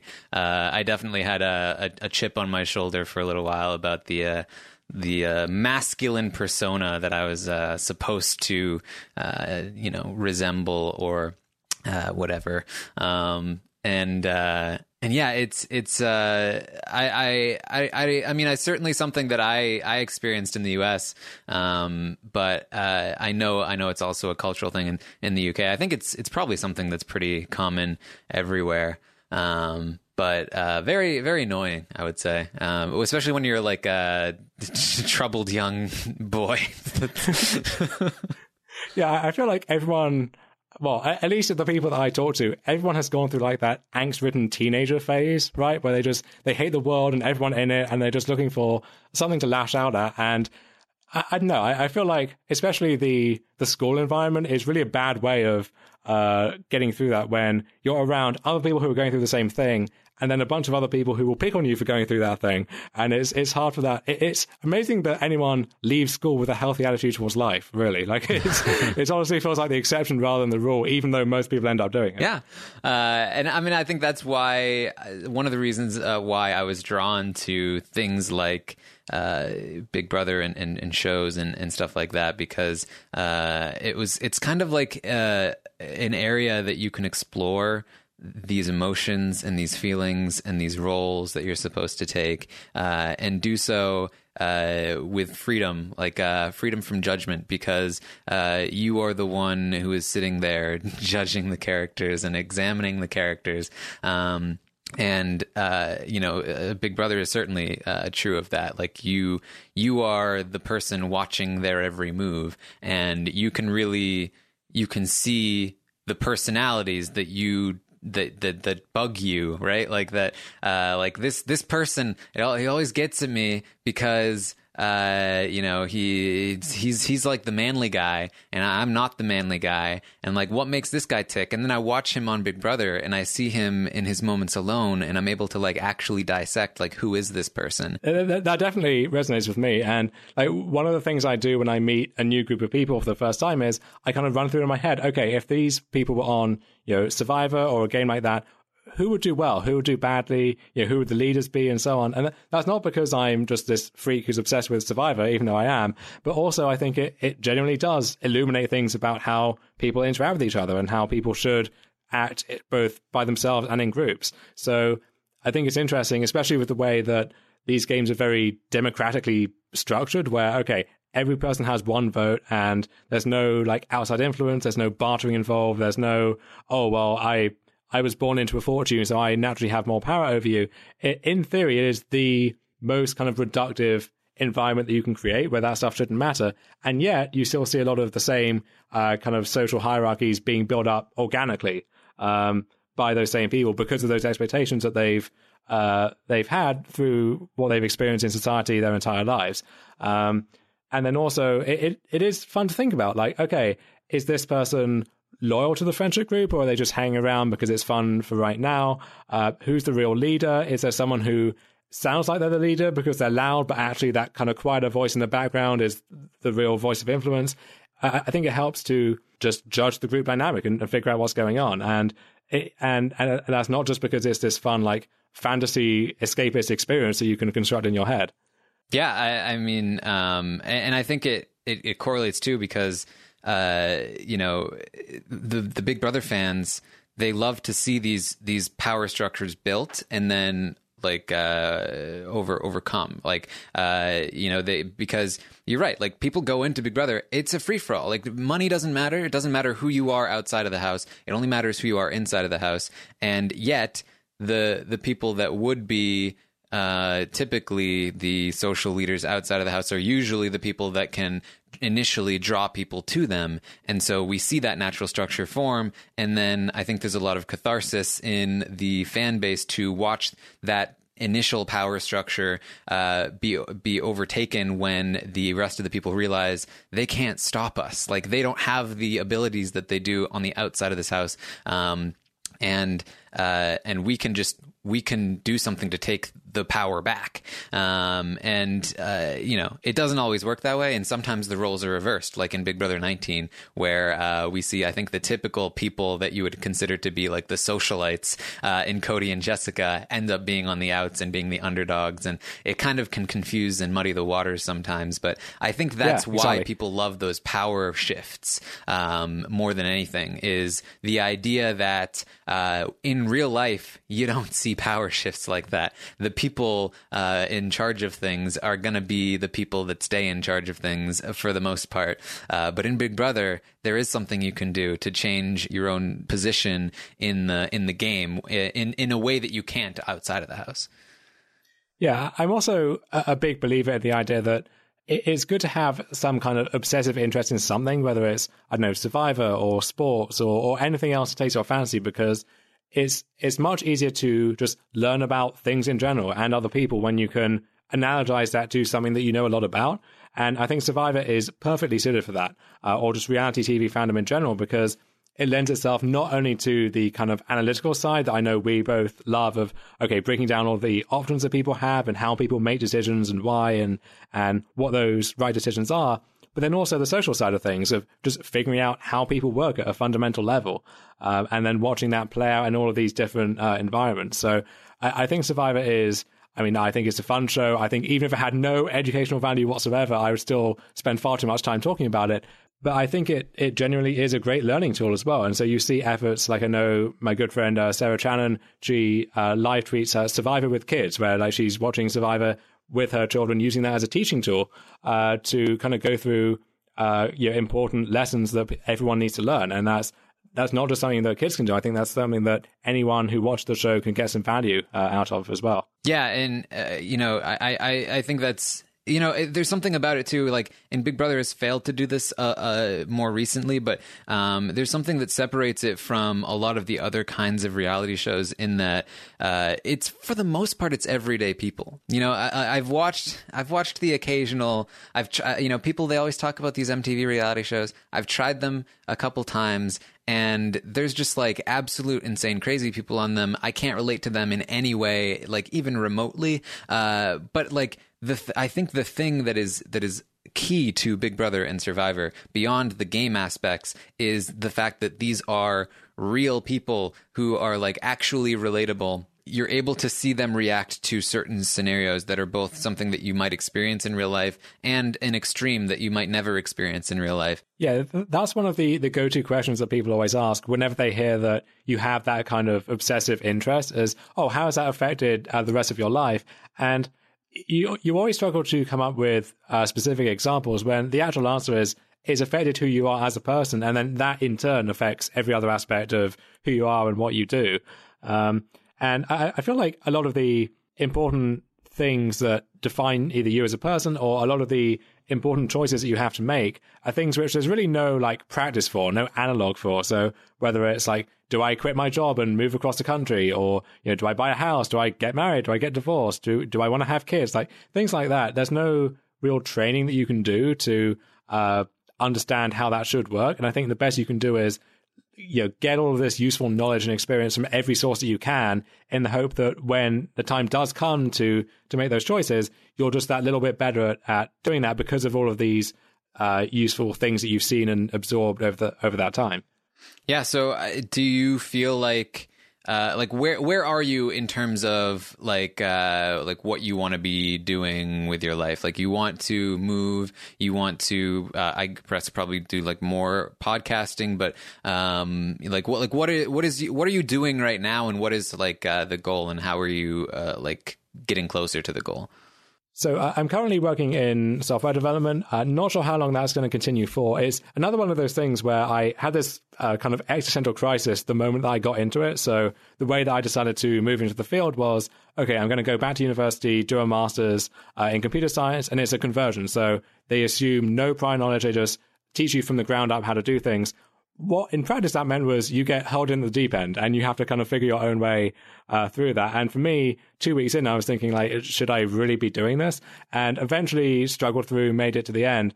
Um, and for me, that was part of that that plan that I spoke about, where it's like the jobs are there, the jobs are good. Um, in terms of like immigration procedures and everything, it's always something which is at the top of the like most desired jobs list. Um, the jobs are usually quite flexible as well, so if there are like physical or mental health issues that come up again, then it's going to be more easy to to work uh, work around those.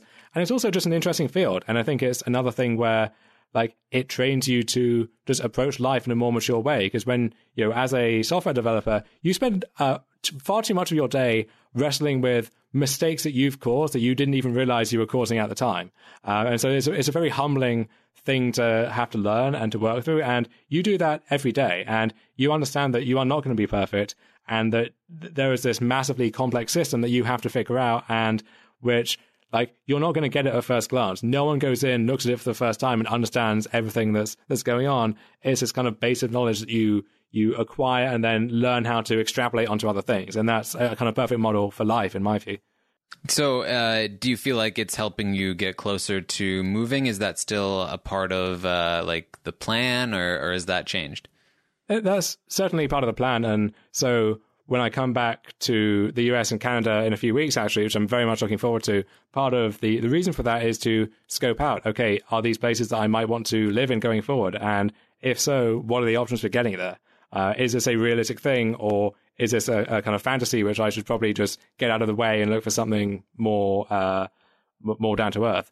Uh, my advice: uh, don't go somewhere cold.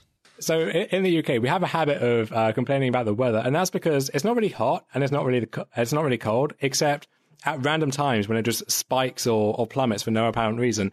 It's just dreary and and wet and miserable, and it's just kind of depressing, honestly. And that's no joke. Like that's one of the things that I know for a lot of people contributes to just their overall well-being is what is the what is the environment like and in the UK it's uh it's not so great I mean, we have a lot of uh beautiful like open green places but you can't always enjoy them depending on what the weather's like so uh that, that is a real thing that people uh that, that people care about yeah, uh, before I left my job, I was uh, I had a trip to the UK, and uh, we went all over the place. I have some lovely um, pictures of me uh, in London uh, when it's raining uh, on the London Eye as it's hmm. raining and there's fog everywhere.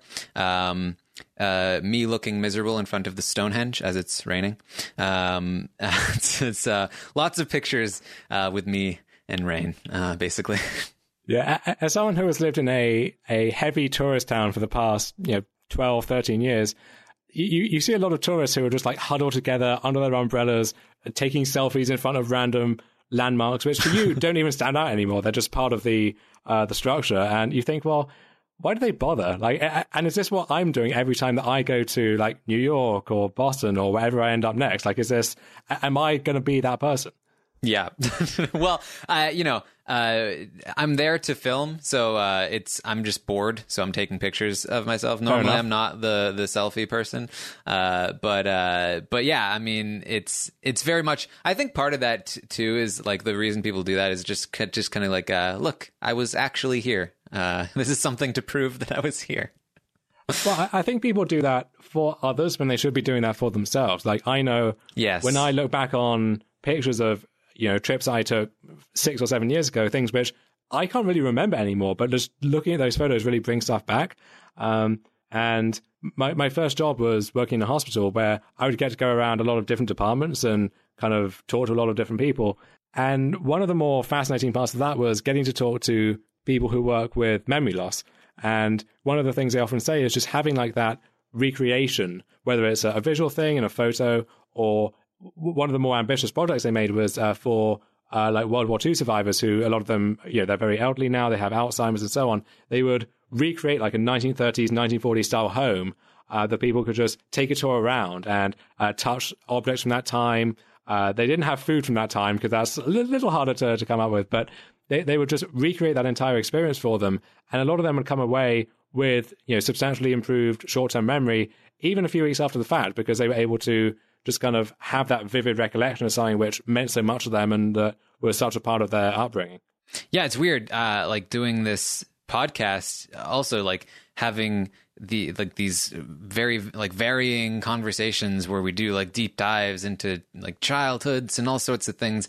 Uh, it's also brought like weird memories but like back for me like when i was talking to aubrey and uh, we discovered that like we worked at the same like uh, media newspaper place or whatever yeah, what was that about that's like a, a glitch in the matrix right right um, I mean, really, it wasn't. It wasn't much more than that. I think that. Um, I think we found the person that I like did the job shadow for, uh, and and Aubrey knew of her, uh, and it's just weird. It, it, like, and I like literally had never thought of that. Like that experience was completely lost to time. I was never going to think about it ever in my life. Like it was just not a part of my history until she talked about that place and i was like wait a minute uh, and it's just like uh, it's interesting like even just the things that can come back to me through just talking um, uh, and yeah i mean i'm definitely not much of a, a picture person I, for as much as lita tries to get me to I, I don't think i'm ever going to have an instagram well in some of my uh, my darker introspective moments i do wonder that you know a lot of the people even the ones that i'm very close with there's going to be a point where that is the last conversation I'm going to have with them. And in the vast majority of those cases, I'm not going to recognize that at the time. Right. So yeah. if you want to like turn that into a more like inspirational quote or whatever, or some like maxim to, to be aware of, it's like, well, I think you just have to try and value and remember the, the good times you have with people, knowing that they are finite.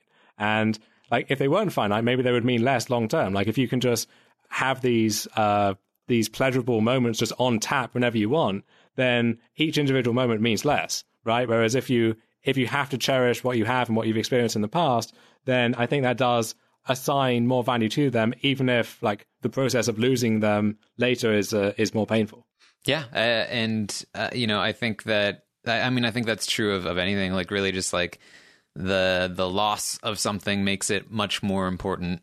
Um, I think that's part of why we uh, we cherish our childhood things that we no longer have. Um, and then like uh, part of why like remakes now are like all the ra- like oh man, like uh, remember this, remember that. Um, but yeah, it's uh, that's definitely a morbid thought. Well, it, uh, you see people getting so mad about stuff like remaking Ghostbusters or whatever, and like on the face of it, it's such a stupid thing to get word up about. But you can, and especially given the the tone and the content of a lot of those criticisms, but you, you can kind of understand that like this is something which, for whatever reason, had a lot of value to you, and you see that just like reworking itself in front of you in motion, and you, you can't really do anything about it, right? And that that shouldn't change anything for you. You should be able to just remember it for what it was, and now other people can will have those memories going forward too, and that's something that you should be able to be happy for them about. Uh, but you, I, I do hold like a sliver of empathy for those people who just like all of those constants from back in the day just aren't the same anymore. It's like why you see all those Facebook pages like, oh, 80s kids or 90s kids, and it's just filled with just like random TV shows from back in the day, which would never see the light of day nowadays. They would never get get past any like uh, TV review board or anything. But it's just for some reason at that moment in time, they really just captured what uh, captured people's imaginations, and, and they still do, however many years later. Yeah, that that was very much a thing uh, in college for uh, for people around me. It was like uh, reliving their child. Like now that they're away from their parents, they're like uh, reverting back to children, and they're like doing all the things that they did as children at the same time as they're like uh, you know venturing off into a different direction. And they're partying and hooking up and stuff. It's a it's a weird contrast um, uh, that I uh, again observed from afar. Well, even now as adults, the way that people are like processing the horrors of the world around them always comes back to these kind of fictional universes, right? Like, mm. oh, well, you know, Trump is Voldemort, right? He can't just be Trump. He can't be his own entity. He has to be uh, kind of. We need some like frame of reference that we can place in the context of a larger struggle, right? Uh, or the way that you know Game of Thrones. Pop, everything is Game of Thrones now. Everything has to be come back to Game of Thrones in some way or another, right? Because it's you know it's a very kind of vivid, imaginative uh, work that you know whoever you are, you can find something to either love or hate about it, and so it's going to inspire these strong connections either way. Yeah, it is weird, like when you're talking about you know remakes and stuff, because Game of Thrones for me, like I had been a, a book reader before the show came out, and so for me it was like it was it, was like something very personal to me and it was one of my favorite uh you know book series um and now like I don't feel any ownership over Game of Thrones any, or or a Song of Ice and Fire.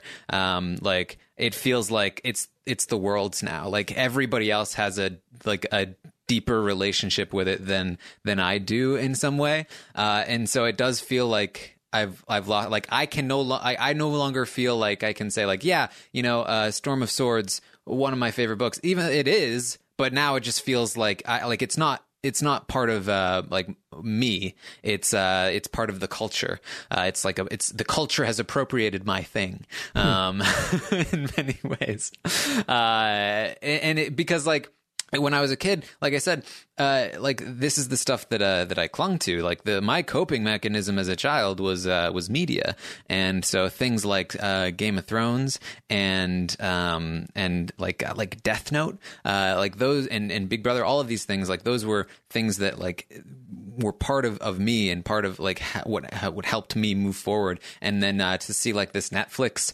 remake of Death Note, which is just a total joke, it's just like what what have you done? Why right. would you do this? And like those Game of Thrones fans who were brought up on the books and then got caught up in the hype over the TV show with everyone else, versus the people who watch a TV show and then thought, oh, maybe I should check out the books. In a sense, they are both Game of Thrones fans, but they're living in two completely different universes almost. Like the two of them, they can discuss a show and debate the show and have a good time talking about it, but they're doing so from completely different standpoints. Yeah, and and it's weird for me too because like I was the book reader who was watching the show and then because George R. R. Martin didn't publish a book in what's been like six years, uh, it now feels like I'm a show watcher that reads the books. Like I feel like I've I've I've changed, uh, and, and, like the show has has become the primary. Partly because the show has surpassed the books, uh, but also just uh, because uh, not in terms of quality, in terms of story, um, and also because uh, because it's just been so long. Um, and it's just such a, a, part of our our culture. Um, but yeah, I mean, I, I talked to Josh about this a lot too, just like how media, like stories, can really um, be a part of of your life and your identity, and like what they can do for you. And uh, and I th- I think it's it's interesting to to look at stuff like that. Um, and and and again, and it is. It's sort of like uh, you you remember fondly, uh, you know, like Firefly that had one season, uh, but nobody remembers ER very fondly because it lasted fourteen or whatever. it's like, um, I guess some people remember ER fondly. I do, but. Uh, I, I just want to. I just want to see Supermarket Sweep come back. That's all I care about in this moment. Isn't it coming back? Uh, it is, but so I feel like the American fans don't know the glory of Dale Winton. If there are any British listeners, they will know exactly who I'm talking about. But uh, if they can somehow exhume Dale Winton from whatever grave he, I don't think he's dead, so they probably shouldn't do that. But if they can find Dale Winton and get him on a plane to the states, then I- am in. Let's do it because this will be uh, fantastic. they, well, they need to they need to invite Mike Boogie uh, to come back as well. what for like uh, Big Brother Mike Boogie versus Dale Winton? Are we, are we doing something like weird crossover? Because uh, he needs uh, he needs revenge on the supermarket sweep course. Boogie is a good hype man. I think he would be a good host. I don't. I, I guess so. Yeah. Yeah, I could see Boogie hosting it. Either way, I don't care. As long as I get my favorite game shows from the 90s back, I, I can die a happy man. yeah, exactly. Uh, I have the same problem with uh, with video games too. Like uh, video games were a big part of my uh, my youth, and then like I don't know if it's that I don't like new video games or if it's that like I'm now my personality now like doesn't like video games as much, so I'm like not able to adapt. But but because I liked them before, like all of the old ones, I like I can go back and play like Ocarina of Time Yeah. or like even like a new game that's based on those same like basic mechanics. I'm like, yes, this is great. But if I'm playing like uh, Call of Duty, this is blah, ugh, gross. Yeah, I, I, I struggle with that too. So I, I'm a big fan of Twitch and just like watching random streams on Twitch. And I find that even with these newer games, which objectively are very good and they have amazing cinematography and, and great gameplay and everything else, I just I can't really be engaged with them the same way that I am watching something which I know I loved playing myself like 15 years ago. Um, Even if like I know everything there is to know, there's no spoilers, right? There's no drama that there's left unseen. It's just I I know what I'm getting and I like what I'm getting, so that's what I stick with. Yeah, uh, I, I've been uh, I've been thinking about like doing a, a Twitch thing because like I like video games a lot. I want to return to that. It's again like uh, I I developed a taste for video games when I needed it as a child. Like I needed something to take my mind off of all the n- nonsense that was going on in my life, and video games were perfect for that. Uh, and they also again like I, I was a huge in- person that was into Xbox Live. I had like whole friends and communities on Xbox Live that I was into. Um, and so uh like it was a huge part of my life. And then as i like developed and matured or whatever you want to say uh like uh it's just like it's not a part of my life anymore but i still have all of these desires to like play video games and these lists of like games that i want to play. But it just doesn't really fit into my life anymore. So I'm I'm kind of thinking like maybe Twitch, maybe that's the way to incorporate it into my like. Par- I think part of what's holding me back is that I want to be like, yeah, I'm gonna go on Twitch and people are gonna watch me because that seems very presumptuous of me. But uh, if it's just for myself. And then, uh, like, it, it feels like a motivation, a, a motivational way for me to get involved in video games again. I, I didn't realize your, your love for Dan Gheesling was so intense. yeah, yeah. uh, yes, I will be the next Dan Gheesling on Twitch. Um, I, I'm I'm almost not surprised that he ended up doing that because he's such a natural showman, and it seems like exactly the kind of thing that he could use to get that massive following and, and really love all of that attention. But uh, as for you, you need to get your Mario Party grind on because in a few weeks' time, and I assume we're, we're going to be streaming this again, right? I mean, I guess so. Uh, if, if if people are uh, are into it, They, they, they seem to be last time. Um, and I, I don't know if if you're good enough, I will consider teaming with you if uh, if we have that choice. well, I am undefeated. You are. So actually, it- another another thing I'm undefeated at. it's a buyer's market. You can you can take your pick of wherever you want, basically.